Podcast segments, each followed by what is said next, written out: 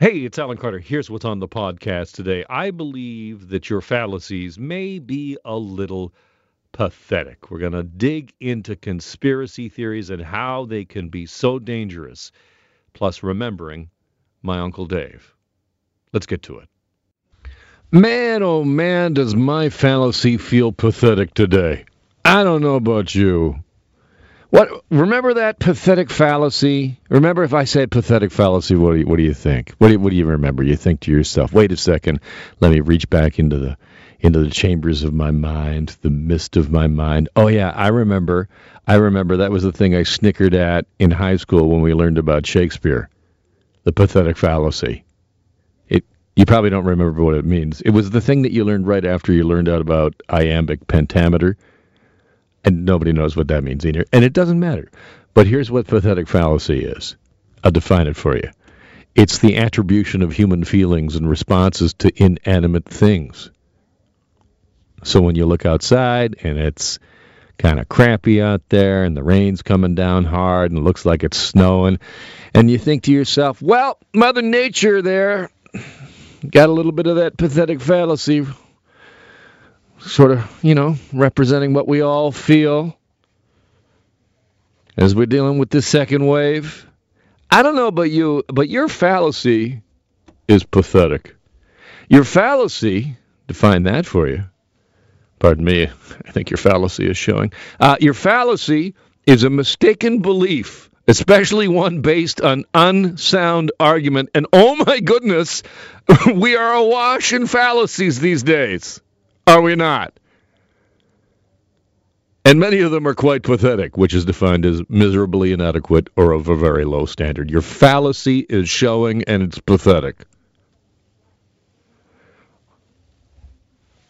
Today's program, we are going to confront that head on because I believe we are at a turning point. On Friday, we saw it the barbecue dump in Etobicoke the gathering on the front lawn of the Queen of Queens Park, the gym in Scarborough. We've seen other businesses follow suit. The fallacies out there are pathetic. I want to get to the numbers. We're going to talk about conspiracy theories. We're going to confront them head on. We're going to talk about how do you deal with people who have conspiracy theories, have fallacies, mistaken beliefs that are pathetic. Perhaps you don't start by calling them pathetic. Maybe that's a maybe that's the opening. Don't go there. Just say, well, look outside. The I think I see a little pathetic fallacy out there, but your your fallacy is not pathetic. I'm willing to listen to it. I'm willing to confront it on head on and deal with it because I think it's dangerous. Here are your numbers. 1,746 new cases, 39,000 tests, Minister of Health just said moments ago in this province, hey, we can do up to 80,000 tests. We just don't have the demand. Nobody wants a test. What do you know? Who knows? Who can tell what? We have the capacity. We do. That's a fallacy to believe anything else. We have the capacity for testing. It's you. You don't want to show up and get a test. Look at these numbers. Hospitalizations up 32, ICUs up 12, ventilators up 17 all frightening numbers as we deal with this second wave. Toronto, your numbers 622. Toronto pulls back out in front. Peel 390. Peel was leading last week. Drops back to 622 for Toronto. York region, which is not in lockdown, keep in mind, 217. If that number continues to tick up, and keep in mind what we saw over the weekend, people heading out of this area, going to other areas, going into the York region to do some shopping. Let's hit the Vaughan Mills. Let's get to that Bass Pro Shop. I'm sure I can find something for my mom here. She loves camo. Here's another number. And this one has a particular importance to me. And it deals with these fallacies, confronts them head on. Eight deaths in the past 24 hours. One of those was my Uncle Dave. My Uncle Dave was in a home in Brampton. Uh, he passed away Saturday night. Uh, he was uh, advanced in age. He also had Parkinson's. He had comorbidity. Um, but nevertheless, the cause of death is going to be listed as COVID 19. Let me tell you a little bit about my Uncle Dave. Special to me. When my mom passed away when I was a young boy, uh, her older brother, my Uncle Dave, said to my dad and myself, You come live with us. You come be part of our family. And so we did. And we lived there for a while until my dad remarried and we moved out. But Uncle Dave and his family were always a part of my family, an extension, kind of a second family for me. And as you grow up, you know, as a kid, you don't really appreciate this. You don't understand this. You know, just your parents or, you know, the adults in your lives just make decisions for you and you just kind of go along with it. And, and then you realize later, you know what? You know, Uncle Dave and his family didn't have to continue to play, play such a role in my life but they chose to. He chose to. And the gift that gave me to be able to know where I came from, know a little bit about my background and, you know, and that connection there. Uncle Dave was important to me. He always had a ready laugh. Was always interested in what I had to say, what was going on in my life. He had a terrible sense of humor himself, though. you, ever do? You know the person at the family dinners that uh, you know tells a joke and then it just the whole table just sort of stops for a moment. And he's like, I don't, I don't get it. That that was my uncle Dave. He couldn't tell him, but boy, he sure enjoyed a good laugh. And so when you look at the numbers and you see eight deaths, are you going to quibble with that? Are you going to quibble about my Uncle Dave? Because, yes, he was not well. He had Parkinson's. Even before COVID, there was a point where we thought he wasn't going to make it, but he pulled through. So are you going to say, you know, you're going to be one of those people that says, you know what, the numbers are not what they say they should be because, hey, you know, your Uncle Dave is on that list and he's going to go on that big board, the big ticker that goes by about how many deaths we have in the province of Ontario, how many deaths we have in Canada, how many deaths we have in the whole world. Like, well, you know, your Uncle Dave probably wasn't going to, I mean, who knows how much longer he was going to live, so should he be on that list? Well, I think your fallacy's pathetic, man. Because COVID 19 got back into his home. Was, they were actually fortunate. I said got back in. I'll, I'll correct that because the home he lived in uh, in Brampton was uh, very fortunate. The first wave, COVID did not get into the home whatsoever. Not so lucky in the second wave. There you have it. Personal account of what's going on out there. And I'm not not trying to put any spotlight on me. There are people out there with much sadder stories, which real tragedies, much closer to home. In some ways, you know, Uncle Dave, he had a tough go of it the last little while, and, and his struggle is done now. There's a lot of other people out there who are suffering. They're suffering. And then they look on the TV and they see people outside of barbecue dumps saying it's our right to reopen. Really? You're pathetic. Do you suffer from a fallacy, which is defined as a mistaken belief, especially one based on an unsound argument? Are you someone who has somebody in your family, in your immediate circle, who perhaps believes in conspiracy theories? Used to be a conspiracy theory was kind of something that was a you know sort of a bit of a laugh, a lark, like which one do you believe in, and blah blah blah. And it's changed now, hasn't it? Conspiracy theories abound, and just like terms like fake news, which now have become ubiquitous, and I'm guilty of saying it, throwing it around as a kind of a casual insult. You know, my wife says, uh, you know, there's lots of milk left in the fridge, and I'll look in the fridge and say, well, you're fake news.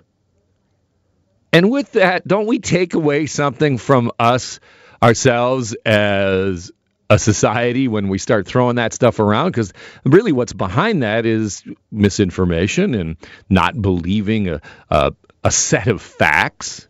For example, have you heard of what the Great Reset? Have you heard about this?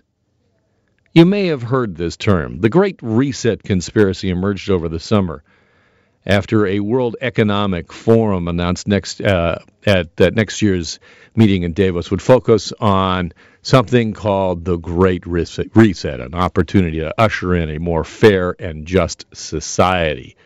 Uh, this I'm reading from a, a, story from Global News reporter Rachel Gilmore, who wrote a lot about this. And the Great Reset is actually a kind of this hodgepodge of one world government fears that sort of believes that the pandemic is going to allow an opportunity from some set of elites to be able to reset the world and remake the world in a way that takes away our freedom uh, and our rights. And recently, the finance critic of the Conservative Party, MP Pierre Poilievre, took to social media and actually amplified those messages of stop the Great Reset. The Conservative MP pointed to this address from Prime Minister Justin Trudeau on September 29th to a UN conference. This pandemic has provided an opportunity for a reset. This is our chance to accelerate our pre pandemic efforts to reimagine economic systems that actually address global challenges like extreme poverty, inequality, and climate change. That is Prime Minister Justin Trudeau in an address to a UN conference on September 29th. To help me talk about uh, conspiracy theories, pardon me, a little bit more and why this matters, I am pleased to welcome to the program Russell Muirhead, who is a professor at Dartmouth University, who has co authored a book called A Lot of People Are Saying, which explores the impact of conspiracy theories. Welcome, Russell. Hi, thank you. When we talk about the Great Reset, is there a danger in amplifying that message? It's an interesting idea that the. I mean, I think it, it's not clear what the Great Reset means, but but in its more extreme versions, it says that the pandemic itself was planned by global elites in order to create this kind of opportunity for resetting the global economy, making it more sustainable. Um, that's a you know that's a pretty wild uh, accusation, and it's a pretty amazing piece of piece of fantasy. I don't think by just you know mentioning it you're you're inflaming it, but it's a uh, it's it's really quite a concoction. Uh, the terminology has really been co-opted by by fringe groups. Tell me more about the way conspiracies begin. In this case, it begins it, with someone saying those three words, and then, you know, it, it begins to to gain ground. How do these things gain purchase in society? I mean, the real there are two kinds of causes. One is psychological, and the other is technological. And you could say that the psychological cause exists in each of us. We each want to live in a world that makes sense, in a world where good things happen for reasons and bad things happen for reasons, and where we're not vulnerable to accidents that um, you know that, that can't be attributed to any human being, to any intention. So we want a world that makes sense like that, and and that inclines us to look for someone to blame when something bad happens, like a pandemic. It makes us feel more in control if we can point the finger of blame. That's the psychological cause. We all walk around with that cause every day. What's really changed, in addition to that, is a technological cause, and that's that right now, any of us can communicate to the whole world for free just by putting up a tweet. It used to be really expensive to communicate to lots and lots of people, and now it isn't. And that's what's allowed some of these more um, sort of fabulous concoctions to to be disseminated. And they spread spread so much faster now. It seems like the the point where something is said to a point where it is absorbed as a conspiracy is lightning fast. Yeah, that's such a good point. I mean, it took years and years for uh, conspiracy theorizing about the JFK assassination to really get traction. books had to be written, um, and and in years past, while conspiracy theorists really worked out their their views, now it's I mean overnight is actually it's it happens faster than that. It happens in a matter of seconds. And the Great Reset conspiracy is a good example of that. I mean, no sooner had Justin Trudeau had said this is an opportunity to do a reset than poof, the conspiracy was out there in social media. So then, how do we combat that?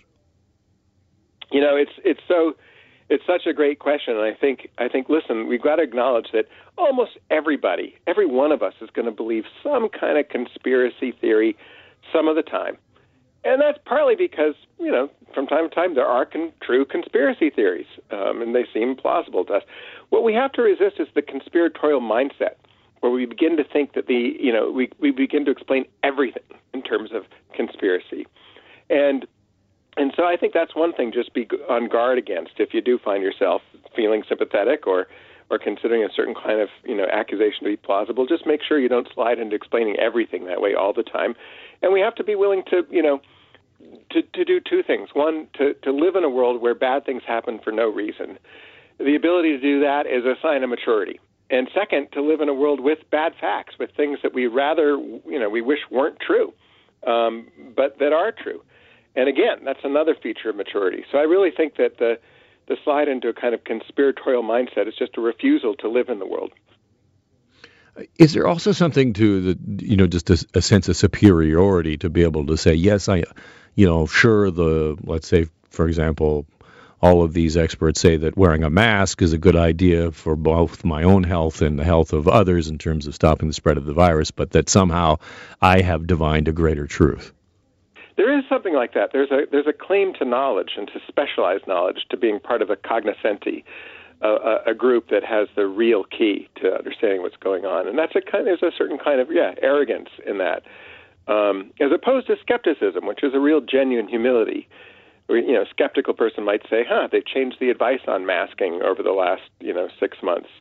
Um, and and they've updated. You know, people have updated um, their understanding of, of the kind of protection that masks give and the kind of masks that offer the most protection. So when you hear somebody say something, you know, you should not assume that that's the final truth on the subject. That's just skepticism versus um, I know and the rest of you don't. And that's a that's arrogance. I started this program today talking about pathetic fallacy, my way of sort of joking around your fallacy is pathetic. And I, I want to address how we communicate with those that hold conspiracy theories very dear and deeply held beliefs. How you talk to someone like that. And the first thing not to do, from everything I read and I think I understand, is to say you're pathetic, is to be able to, to be able to try and understand or listen on some level. Yeah, that's interesting, but I, I think it's also very, very helpful to try to change the subject. You know, it's very, very difficult to change people's minds. Um, even in the most rational university seminar discussion, I teach in university, very hard for one person to change another person's mind. It's so hard that I almost never see it happen. So don't go into a conversation saying, "Hey, I'm going to change your mind." Um, that's that's just asking for a conversation that's not going to be pleasant for anybody.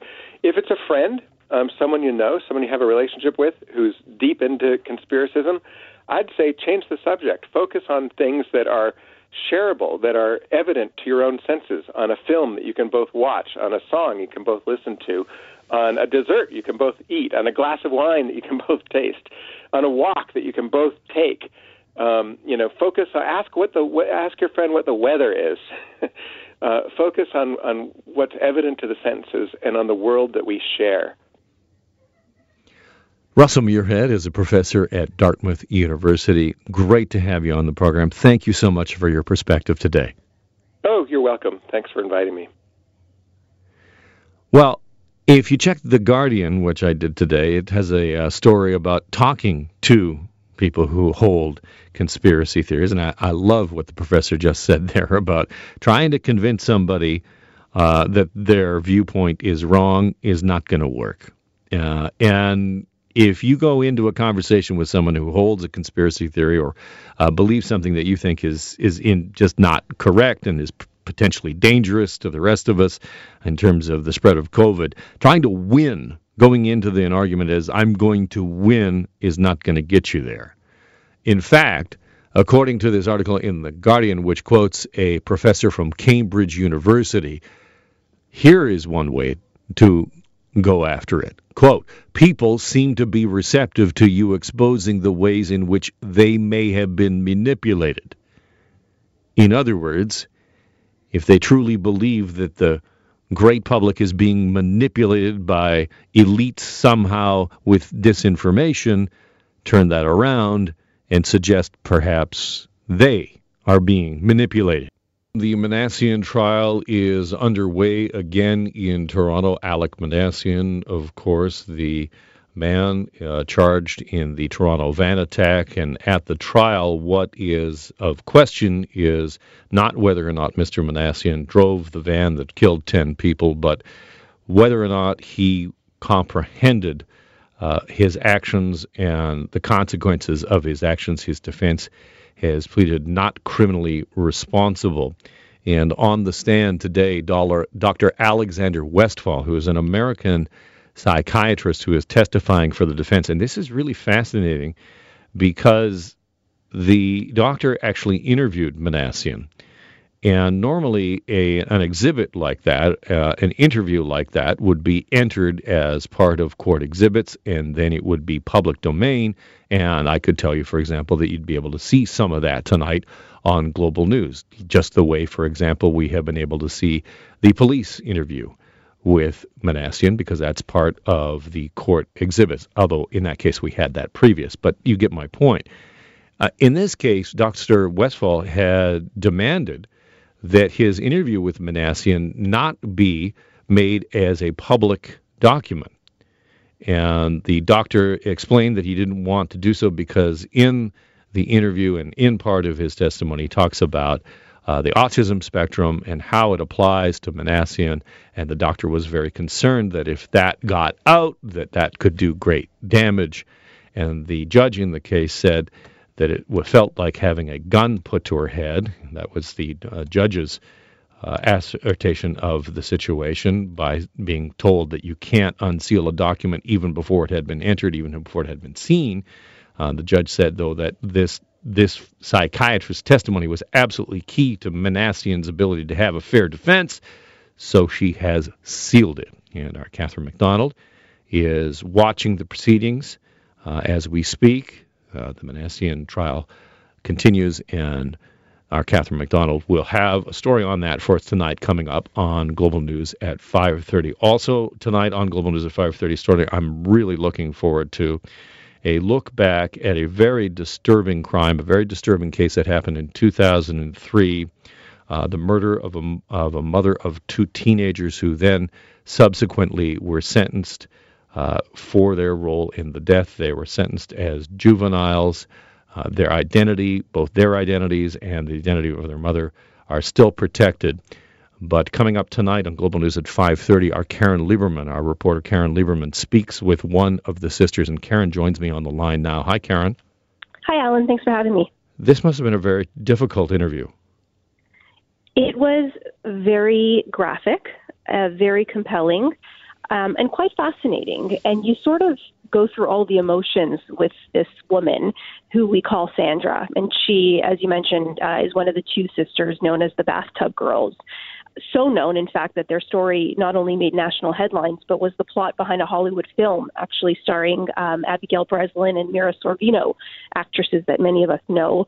Um, and so, as you mentioned, Alan, this was a case back in 2003, and Sandra, who's the elder sister, uh, with her younger sister, drugged their mother with Tylenol 3s and drowned her staging it as an accidental death and got away with it actually until a year later and then um, charged with first degree murder, sentenced as a young offender.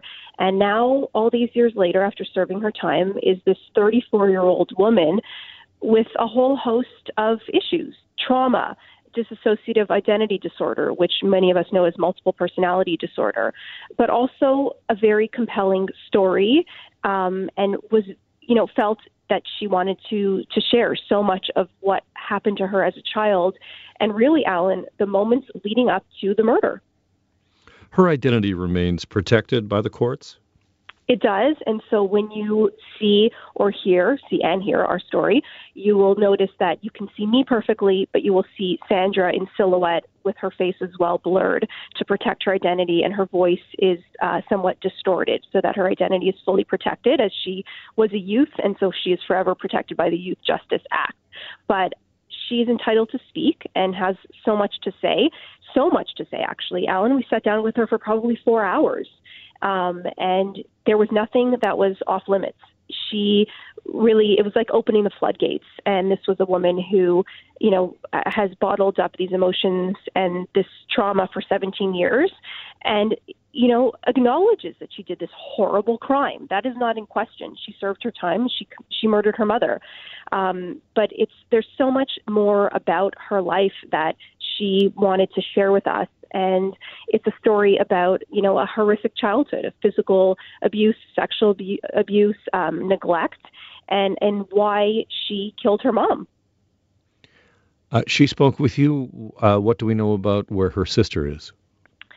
She and her sister have a relationship. Um, so, because their identities are protected, there are very limited facts that we can share about them. We know that they have a relationship, and uh, we know that both of them are single mothers. Uh, they each have a young child. We know that Sandra, who is the one that is in our story, is a scientist. She went to university, um, and and that's basically what we can tell you about her and what we know about her, and that you know together they committed this horrible crime, um, and and that was a long time ago. They were 15 and 16 years old, and again now Sandra's 34, um, and you know it was it was very emotional. In fact, I can tell you that several times, I would say at least twice, she broke down and you know we stopped we we breathed through it and, and she wanted to continue to tell the story. It was very important she talked about her truth that she wanted to convey you know what she endured as a as a child and the trauma that she now lives with because just because she committed this terrible crime and served her time doesn't mean she doesn't live with the trauma of having been through all of that as as a young person you know, I remember covering this case. I was a crime reporter back in the day when this when this happened, and so I would go to court. I, I covered. I didn't cover it gavel to gavel, as we would say, but I did cover it. I, and I do recall that much of the public discussion at the time was sort of an anger around the designation of, of these two girls as young offenders, and that mm-hmm. their identities were sealed, and that, that that they should serve time as adults, and that the book You're should right. be thrown against, against them. I wonder just you know speaking over these four hours uh, with her if there was a big surprise that you know had you view the case in a different light? You know i think that and everything you say is, is so right and true and i think it's important that people understand that aren't familiar with the cases. You are that you know the judge at the time said that the case against him was overwhelming. In fact he said in his words and i have the quote in front of me alan he said it's probably the strongest case i've ever seen in over 30 years of prosecuting defending and judging criminal cases. That was justice bruce duncan. For me it was sitting down with a woman who, you know, has lived a very difficult life. And, you know, regardless of this terrible, terrible crime that she committed, uh, she's a person, she's a human being, and what she says she experienced is, is quite overwhelming. And it was her mistaken belief, and those are her words, it was her mistaken belief that her mother was going to die of her addiction, of her alcoholism. She didn't understand it as a young person because she was dealing with so much on her own, and she didn't understand that her mother was was dealing with was an alcoholic, and so she said she's never going to stop drinking. She's going to die from this. I should just kill her because it was like torture being trapped there. So her words are very strong and and you know she was quite honest as we sat down together and so for me it was it was how candid and graphic and open she was um, that is is compelling and important and I think you know just gives a, a different view to the whole case. And we'll see this interview over two nights. Is that right, Caryn? We will, Alan. There was so much material, but we managed to uh, break it up into a two part series, which begins this evening and continues tomorrow night. Caryn Lieberman, our Global News reporter. I'm looking forward to seeing that story tonight on Global News at 5:30. Always great to have you on, Caryn. Much appreciated. Thanks, Alan. Well, here's another just to, if you needed one more example of 2020 just being just the worst, the literal worst 2020. Now you can't even enjoy ice cream. No, they're taking that away from us too now. Kawartha Dairy is recalling certain ice cream products in Ontario because of, quote, possible presence of pieces of metal. You got to be kidding me. Is there any more 2020 than that? Kawartha Dairy flavors affected by the recall. Recall. Chocolate chip cookie dough. Uh huh. That's not. And mint chip. Well, if you're getting the mint chip, you're probably not thinking straight anyway. I mean, that's just my perspective. I got strong opinions. You know, you don't like it, get your own show. Mint chip is terrible. Oh, I wanted to mention this quick thing. Have you ever you just come across these uh, these news headlines and you think to yourself, I don't know, I don't know who this is. Somebody by the name, this is out of Sky News out of the UK, Rita Ora. I don't know, pop star. I guess pop. Uh, maybe, maybe the kids are all loving the Rita Ora. Maybe that's uh, all they listen to these days. I wouldn't know. I could run into her tomorrow and no idea who she is. But I tell you, I do know her now because she's had to apologize after holding a house party with 30 of her friends in London. Okay, well, that's dumb because, you know, London, much like other parts of the world under lockdown, you're not supposed to have 30 of your friends over. So that's stupid. I mean, you know, like think about the, you know, the Mississauga party that we had over the weekend where we had all those people. Yeah, they're dumb. But here's the thing that I can tell you is today we have uh, people at uh, Global News searching for any social media from that party that was over the weekend in Mississauga, seeing if anybody was dumb enough to do what this pop star did, namely put it on Instagram.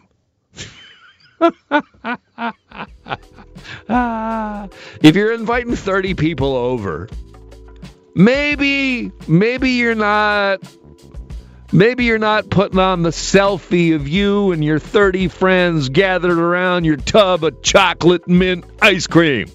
Don't do it. That's the podcast for today. Don't forget to catch the Alan Carter Show weekdays starting at noon.